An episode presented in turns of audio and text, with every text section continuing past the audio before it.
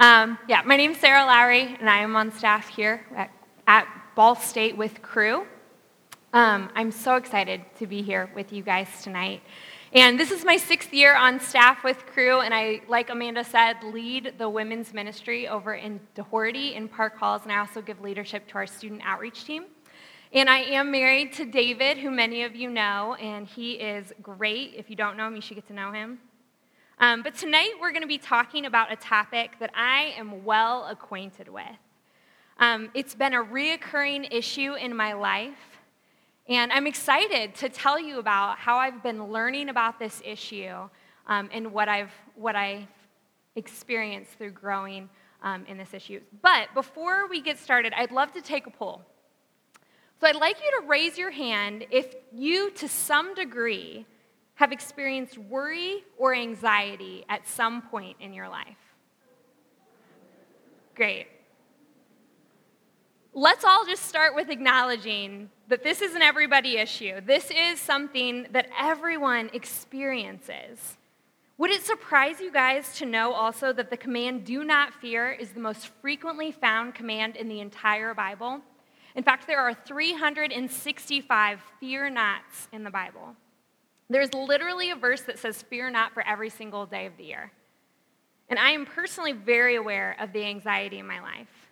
I experience worry over a number of different things. As missionaries with Cru, David and I raise our own financial support, which means we're completely dependent upon the giving of others and ultimately the provision of God for each and every paycheck.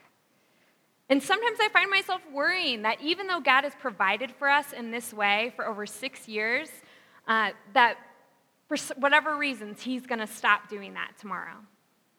I also find myself worrying about what other people think of me. I always wonder if someone took something the wrong way that I said, or if I haven't talked to someone in a while, I can even become anxious that they might be hurt or mad that I haven't connected with them recently. I even wor- worried about giving this talk tonight. So um, I think that the photo uh, should be behind me really personifies my ability to worry about just about anything. And I would imagine that many of you can relate to me as I describe some of the things that cause anxiety in my heart. And the truth is that all of us experience anxiety about our lives, whether it's school or money or family or friends, your health, the future, or anything else, worry and anxiety tend to leave us feeling paralyzed and helpless. And maybe you find yourself here tonight wondering what to do about this problem. You're wondering, how do I trust God with the things that I worry about? Worry and anxiety affect everyone, and as we experience anxiety in our life, we can become tempted to believe that we need to live to protect and provide for ourselves rather than trust God to provide for our needs. So, tonight we're going to take a look at what Jesus has to say about anxiety. We'll look at why it is that Jesus commands us to not be anxious and what he instructs us to do about our worries and anxiety.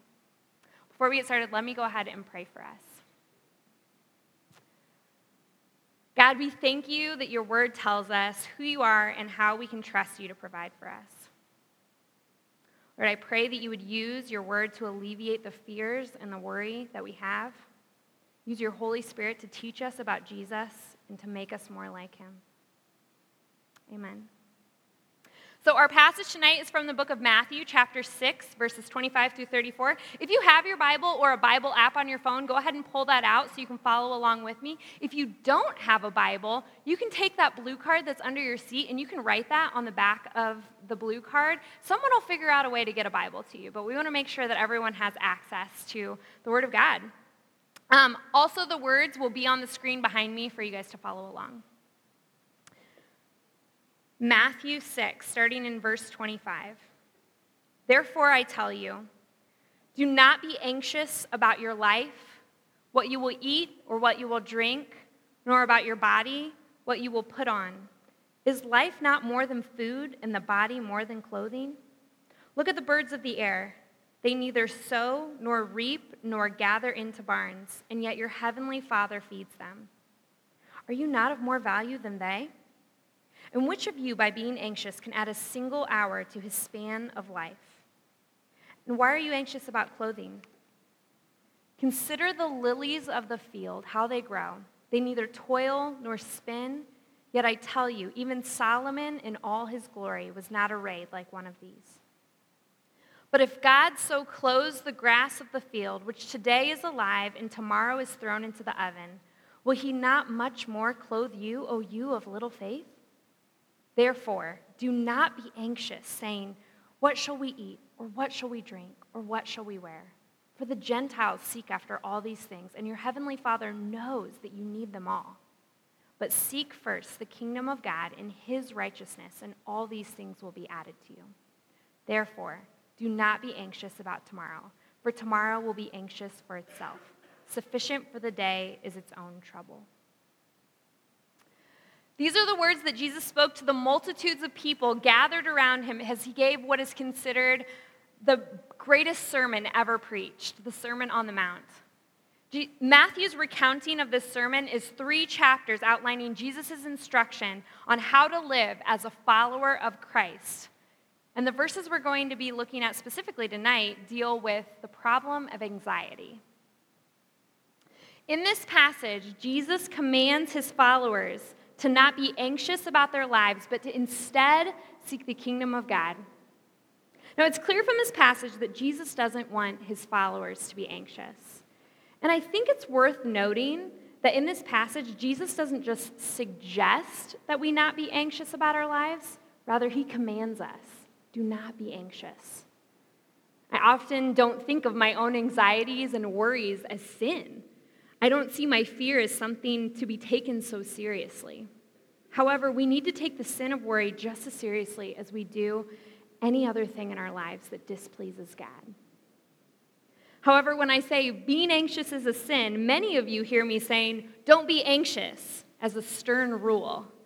And that sounds really religious and just not very helpful.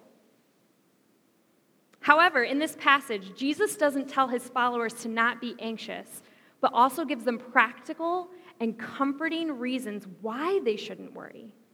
It's as if Jesus says, Do not be anxious, and means it to, to be a calm comfort and not just a command.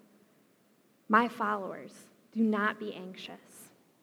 So, like I said, in this passage, we see many reasons that Jesus gives us not to be anxious. And tonight, I want to specifically look at four of them Four reasons that Jesus gives us not to be anxious.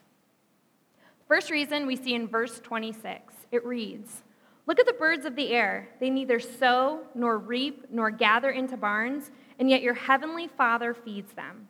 Are you not of more value than they? So, the first reason that Jesus gives us to not be anxious is that God provides for the birds. Jesus is drawing our attention to the birds and saying that while they work and make their nests and find their worms, God is the one who provides for them. They don't gather into barns hoarding their food as if they will not be provided for come tomorrow. Instead, they have what they need today and live as if they will be provided for tomorrow. They live as if the God who is God today will still be God tomorrow. And Jesus says, Are you not of more value than they? Are you not of more value than these birds who God provides for each and every day? Yes, people are more valuable than mere birds. People were made in God's image, and people were given dominion over all the earth and its creatures, including birds. And people are who God loves so much as to give his only son for their sins. God values people far more than he values birds, and yet he still provides for the birds.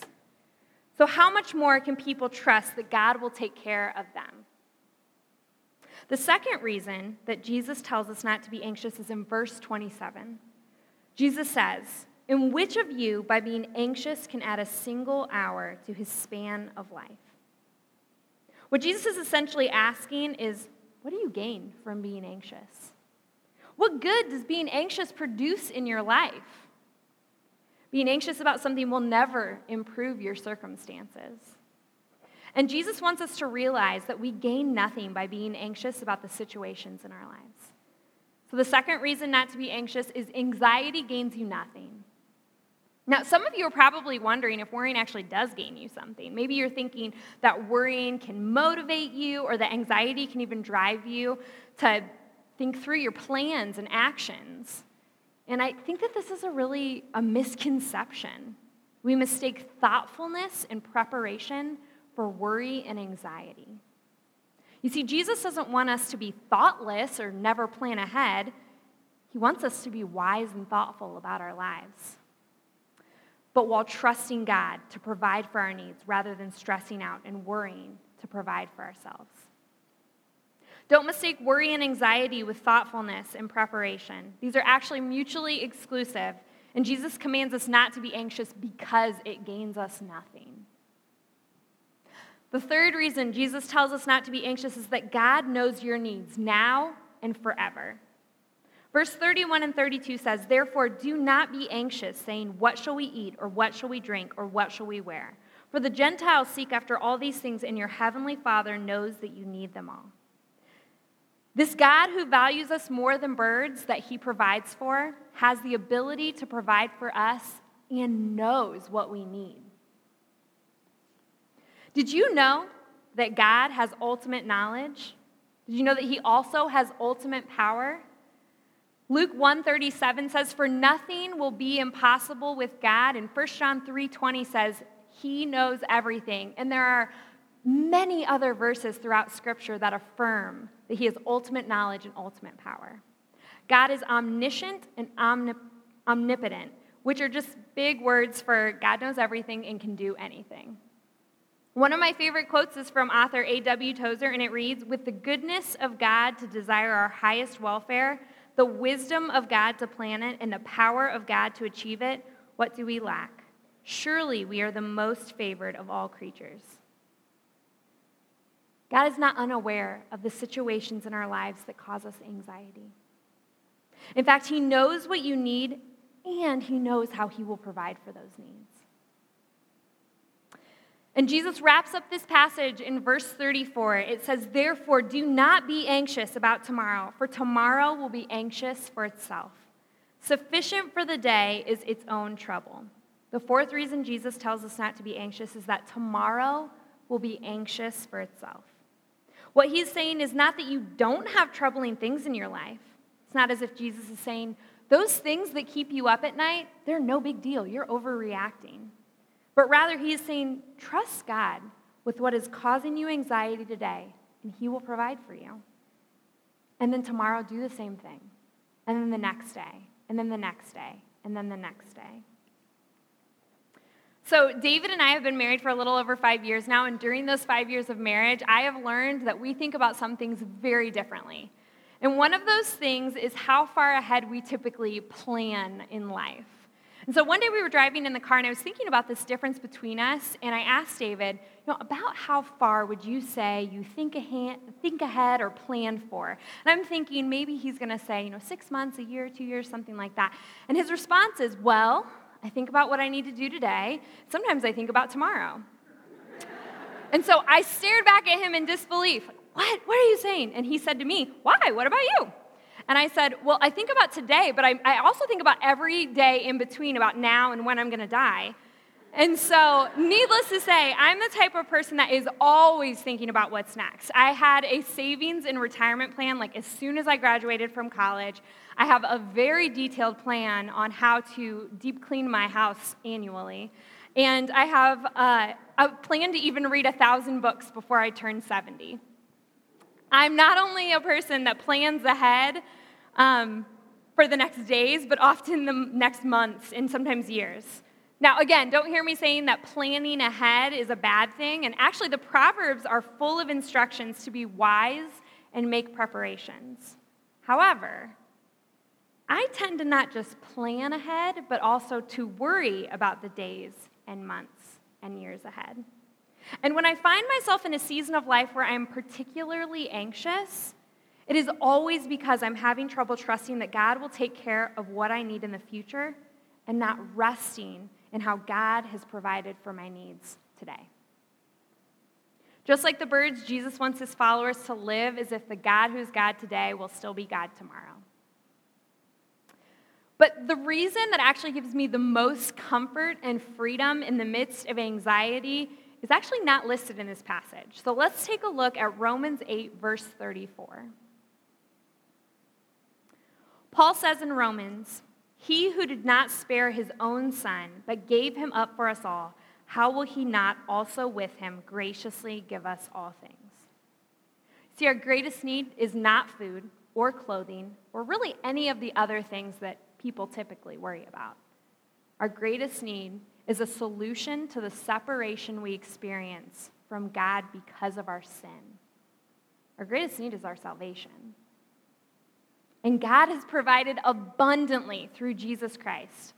God made this unbelievable sacrifice so that our greatest need could be satisfied. And if you're in Christ Jesus, your greatest need has already been taken care of. Paul argues in Romans 8 that if God was willing to sacrifice so much to provide for our greatest need, why doubt that God would provi- provi- not provide for the other needs in your life? So, the fifth reason not to be anxious is because God has made a provision for our greatest need in Christ. Now, yesterday on Facebook, I got a notification that it was the nine year anniversary of the first time that my husband David wrote on my Facebook wall. And it was, it was really cute. We were freshmen at Ball State at the time, and he just wrote, It was great to see you at Cru last night. I hope you have a great weekend. And I got all the feels when I read it. After I saw this notification, I decided to go back and look through all the posts that we had put on each other's Facebook walls over the last nine years. And I saw how we posted very cordial messages during the first couple years that we knew each other, the much more flirty messages when we started talking, very sweet messages while we were dating, and then just horribly gushy messages while we were engaged. And this actually got me thinking about how David pursued me and cared for me, not just while we were dating, but also into engagement and marriage. And you see, I think that we often see God as someone who pursued us relentlessly, would go to great lengths to have a relationship with us, but once that relationship is secured, he acts as if we're on our own. As if God were a spouse who lets the relationship fizzle out after the marriage ceremony. But Paul's arguing here that it makes no sense for God to relentlessly pursue us and sacrifice so much to then only be unconcerned about our needs. This is not who God is. And Paul is wise when he reasons He who did not spare his own son, but gave him up for us all, how will he not also with him graciously give us all things? Now, I'm guessing if any of you are anything like me, you're thinking, okay, Sarah, it sounds like you have a lot of great reasons why I shouldn't be anxious, but my real question is, what do I do about the fact that I'm still anxious about a lot of things in my life? And that's a great question. What do we do about the fact that there are things causing us anxiety, and just knowing that we shouldn't be anxious doesn't necessarily change the fact that we're anxious? Let's go back to Matthew 6 and look at verse 33. Here Jesus says, But seek first the kingdom of God and his righteousness, and all these things will be added to you. John Piper puts it great. He says, in other words, when you think about your life or your food or your clothes or your spouse or your job or your mission, don't fret about them. Instead, make God the king in that affair and in that moment and hand over the situation to his kingly power and do his righteous will with the confidence that he will work for you and meet all your needs. To seek the kingship of God first in every affair and every moment of life is a thrilling way to live. It's full of freedom and peace and joy and adventure and hardship, and it's worth it all. If you believe in the kingship of your heavenly Father, you do not need to be anxious about anything. Jesus doesn't want his followers to be anxious, but instead, he wants those that follow him to trust God to provide for their needs because of who God is and what he has already done. We all have things in our lives that cause us to be anxious. Some of the things that cause anxiety are unfounded, and some of the things are true issues, but both feel quite real to the person feeling anxious. As we identify those things that cause anxiety in our lives, we also reveal the values, priorities, and longings of our heart. So, what about you? What are the things that make you feel anxious? What are the things that bring fear to your heart? Maybe you're one of the many college students that worry about their classes. Do you feel anxiety when you have assignments due or when you think about your GPA? Do you worry about getting the internship that you want or having the perfect experiences on your resume? Or is it money that causes you anxiety? Do you worry about a job that pays well after graduation? Do you worry about paying for school or taking out student loans? You allow financial reasons to stop you from considering going on a summer mission or going to Big Break? Maybe you're worried about relationships. Do you worry about what other people think of you? Do you worry about finding a boyfriend or a girlfriend? Or maybe do you worry about if you're going to get married someday? We cannot know how God plans to provide for us, but we can be assured that He will provide. Ultimately, you can trust God to provide for your needs because of who God is and what He's already done. So, what are some practical steps you can take in dealing with the worry in your life? I have a few things written on the screen behind me, but if you aren't taking notes already, I'd suggest pulling out your phone and jotting these down. Um, these are practical things that you can do now to help with worry and anxiety in your life. I really believe that you will only be relieved of your anxiety in so much as you understand who God is and what He's done for you. I think that in your battle with worry and anxiety, reading Scripture is vital. The Bible is our scriptural source of truth, which means it is our greatest resource in understanding who God is. Make regular time to spend in God's Word. I would even suggest memorizing Scripture about worry. Start with Matthew 6 or some of the 365 fear nots found in the Bible. Then, as you recall what the word says, you'll be reminded that you can trust God rather than trust your fears because of who God is and what He's done for you. Another practical thing you can do in the midst of worry and anxiety is to confess and repent from your sin. Like I mentioned before, we often don't take the sin of worry very seriously, and we often don't think that this is something that needs to be confessed to God. However, you need the Holy Spirit to change your heart to believe that God will provide for you rather than being anxious about your life. This will happen as you are confessing and repenting of your anxiety before God and asking Him to change you. Finally, 1 Peter 5 7 says, Cast all your anxiety on Him because He cares for you.